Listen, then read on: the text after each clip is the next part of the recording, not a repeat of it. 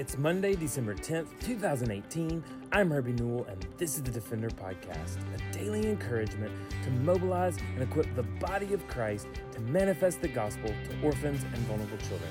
This daily podcast is a ministry of Lifeline Children's Services, and I'm coming to you from Birmingham, Alabama. Well, this is our weekly Monday Bible study and call to prayer. Today we are continuing our study on the book of Acts, and we are joined by Blake Wilson, our Vice President of Operations, and Blake will walk us through Acts chapter 6, verses 1 through 7. Thanks again, Herbie. It's so good to be back with our team and to continue to dive into the book of Acts. Today we're going to be in chapter 6 of the book of Acts, and I think it's important for us just to set the stage a little bit before we dive in so that we understand what we're reading and the context of what's happening in the life of the first church. Um, and this was a stage where the the church was growing rapidly, and you can think of a time or maybe an organization or even maybe the church you're involved with. Um, maybe it's experienced rapid growth, and anytime an organization experiences growth quickly, there's growing pains. There's transitions that happen, and often in times like that, things are going to fall through the cracks. Um, sometimes assumptions are made that somebody else is going to be taking care of a responsibility, and before you know it, um, you get a complaint. And this is really what has happened in Acts chapter 6 as we look at the first seven verses. There was a complaint that arose, um, and it wasn't of ill intent, it was just truly an organization that was growing so fast that something fell through the cracks that was important. And we're going to look at how the disciples address this problem and hopefully uh, have some application about how we can apply this to our lives today. So in Acts chapter 6, verse 1, it says, Now in these days, when the disciples were increasing in number, a complaint by the Hellenists arose against the Hebrews because there were widows, their widows were being neglected in the daily distribution. So, again, think about what's happening here. Um, you've got two groups of people, and I want to clarify these are both Christians. Both of these groups are believers, um, both the Hellenists and the Hebrews. The Hellenists are going to come from a Greek descent, and the Hebrews, of course, are, are Hebrew. So you've got these two groups of people who are all believers, but they are coming um, coming to a disagreement because the Greeks feel that the widows um, are not being taken care of. So I don't believe that this was intentional, but it was due to the growing to the growing church. So from this food distribution group, they were forced um, to make a decision. So look at look at how the disciples handled this in verse number two. It says, "And the twelve summoned the full number of disciples and said, It is not right." That we should give up preaching the word of God to serve tables. Therefore, brothers, pick out from among you seven of good repute, full of the Spirit and of wisdom, who we will appoint to this duty. But we will devote ourselves to prayer and to the ministry of the word. So the disciples called this group of believers together. Now keep in mind it's a large number and says, We want you to pick out seven men and these are the characteristics that we want you to look for as you are trying to find somebody to take on this responsibility. The first one that they identify is a good reputation. So they're looking for these seven men, and the first qualification is a good reputation. So these men, keep in mind, all right, they're stepping into an area of ministry that's already been identified as a problem. So the last thing you want would be somebody to step into a position that doesn't have a good reputation because the process of feeding and caring for these widows is already under question. So, somebody with a bad reputation would only add fuel to the fire. So, the disciples are saying the first thing that we're looking for is somebody that has a good reputation. Secondly, they say we want this person or these men to be full of the Holy Spirit. You know, their life should be a display of of the fruits of the Spirit. You can read that in Galatians five twenty two. But we all know the fruits of the Spirit is love, joy, peace, patience, kindness, goodness, faithfulness, gentleness, self control. All of these things we want to be represented in the lives of these men that are selected to care for the widow. So good reputation. We want them to be full of the Spirit.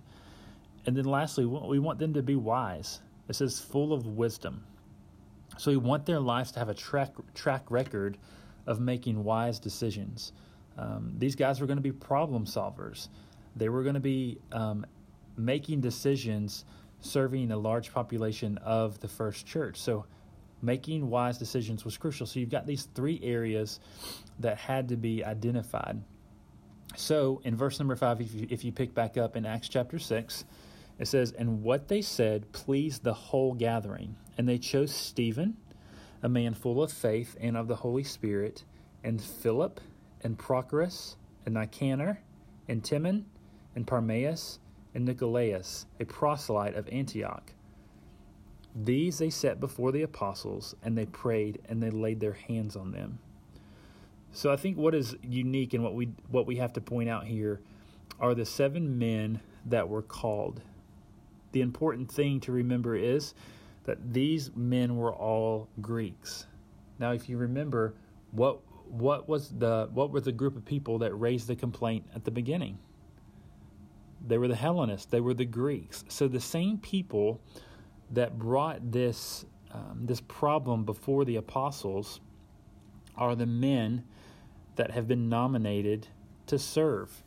So I think it's important as you look at the way that um, this was handled from the disciples that they identified people from the same descent, from the same people group, to be able to step in and do it with excellence. Because it would have been easy if the Hebrews had been nominated, right? If the Hebrews were called to care for these widows, for the Greeks to, to push it back and say, it's because, you know, you're, you're still not caring for them. Here we go on round two. We're still frustrated with the way that the widows are being cared for.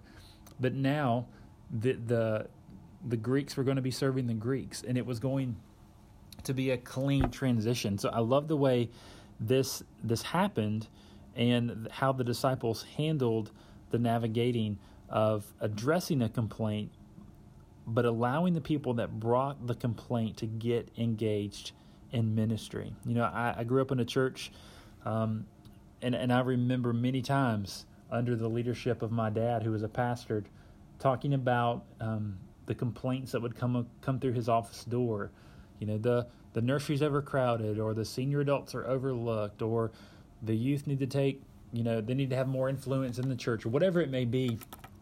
But how often um, he would push back and say well we need you to be part of the solution.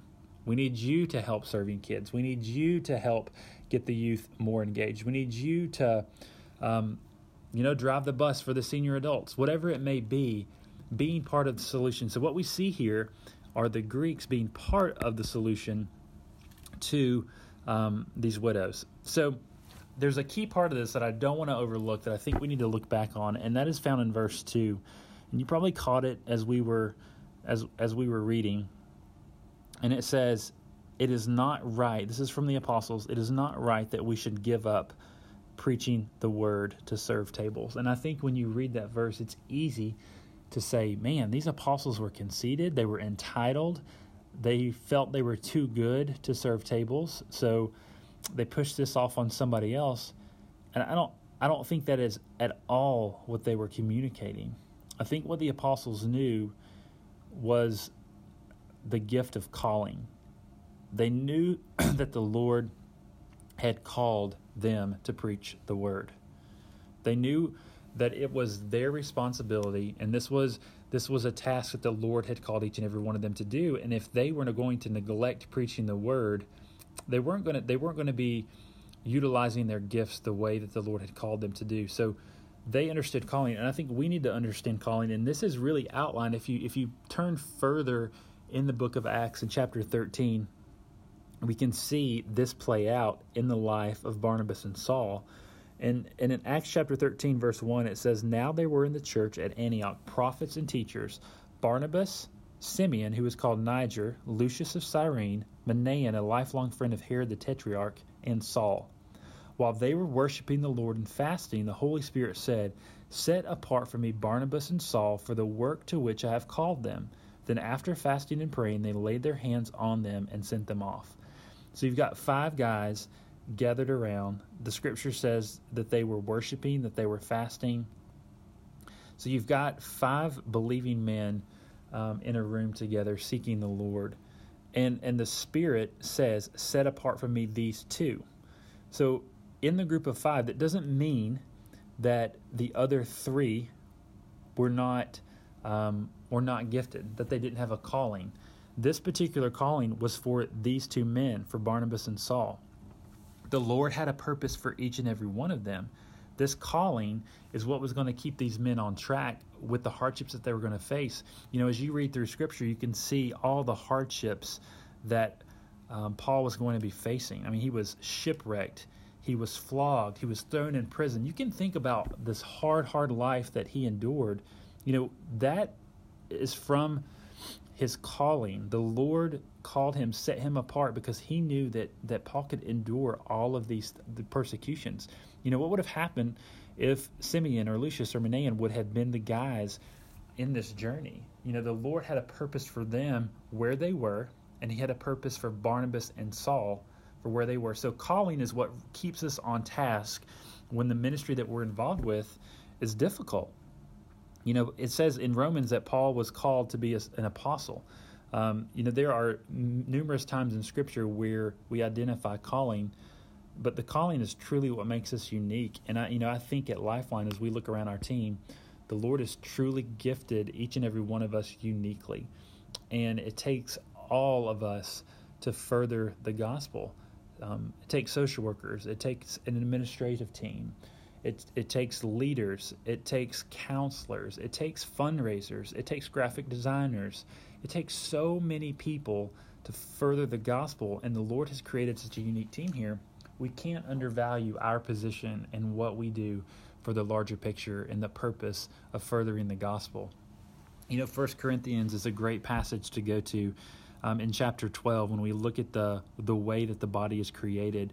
In 1 Corinthians 12 14, it says, For the body does not consist of one member, but of many. If the foot should say, Because I am not a hand, I do not belong with the body, that would not make it any less part of the body. And if the ear should say, Because I'm not an eye, I do not belong to the body, that would not make it any less a part of the body. If the whole body were an eye, where would the sense of hearing be? If the whole body were an ear, where would be the sense of smell? As it is, God arranged the members in the body, each one of them as He chose. If all were a single member, where would the body be? As it is, there are many parts, yet one body. You see, these men were not conceited. They knew their purpose, they knew what they were called to do, and they knew when to say no. They knew that waiting tables, serving widows, was not their calling. They knew the Lord had called them to preach the gospel. So as you look at the way the Lord has shaped you, what has the Lord called you to do? And how can you use that calling to further the gospel? You know, as we round out Acts chapter 6, let's look at the very last verse in verse number 7. And it says, And the word of God continued to increase. And the word of God continued to increase. This wasn't um, this wasn't by chance. This was because people were in the right seats. People were serving and using their calling to further the gospel. So that continued to increase, and the number of disciples multiplied greatly in Jerusalem, and a great many of priests became obedient to the faith. You see, the gospel went forward because people were utilizing their gifts. What started from a complaint ended up being addressed, adapt- adaptations were made, and we see the gospel continue to expand. So, as we serve together this week, let's look at our role and our calling and how the Lord has shaped us and built us and leverage that to further the gospel through the ministry of Lifeline.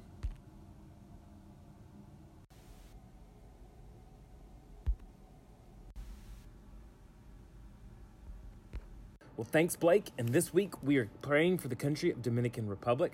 We are praying for uh, Niños de la Luz, the boys' home we partner with in the Dominican Republic. We are praying that the boys who live there will trust Christ as their Savior and know the love of their Heavenly Father.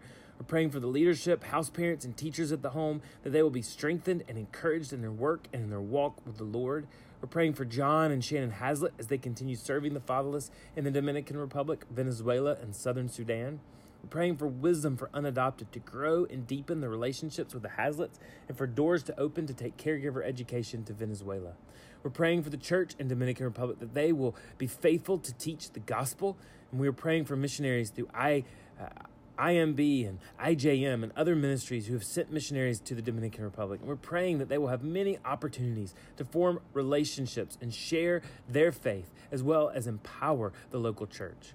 We're praying for the central authority, CONANI, and families, and praying that uh, they would work to advocate for children as they make decisions that affect children. We're praying for wisdom and creativity for them as they seek to meet the children's needs and also enact better policies to help more families and children be united. We're praying that the Lord will bring mission minded families who are excited about a five to six month in country stay in the Dominican Republic. We're praying for our Dominican Republic team, for wisdom and grace, for our in country team, for Madeline Vinas, our lawyer, for Sheila, our facilitator and our host, and for our lifetime Lifeline team here in the United States to have wisdom and patience for Beth and for Farah and for Josh and our unadopted team. Let's pray. Lord, we thank you for the opportunity to serve in Dominican Republic, both through our unadopted and international adoption programs. We pray for our partner Niños de la Luz that they would have uh, wisdom, uh, that they would have understanding, uh, that they would be able to to just deepen their ministry there in the Dominican Republic. We pray for the leadership and the house parents and the teachers that they be strengthened, encouraged in their work and their walk in the Lord. We ask that you would uh, come alongside of the boys and they, they will trust Christ as their Savior and know the love of a Heavenly Father and be able to learn skills that will take them on to a successful life in Christ in the Dominican Republic. We pray for wisdom for John and Shannon Hazlitt, our partners on the ground, as they serve the fatherless, not only the Dominican Republic, but also in Venezuela and southern Sudan.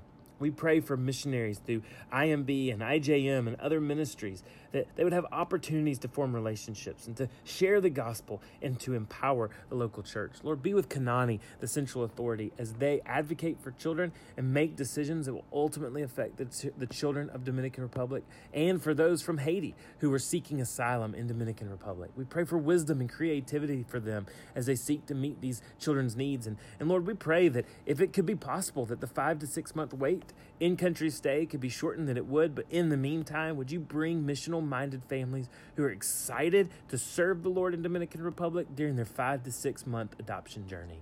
Be with our in country team from Madeline and Sheila, as well as our team here on the ground Beth, Farah, Josh, and Unadopted, as we seek for the best ways to partner uh, for the gospel to vulnerable children in the Dominican Republic. Lord, we ask all these things in your great and glorious name, the name of Jesus. Amen.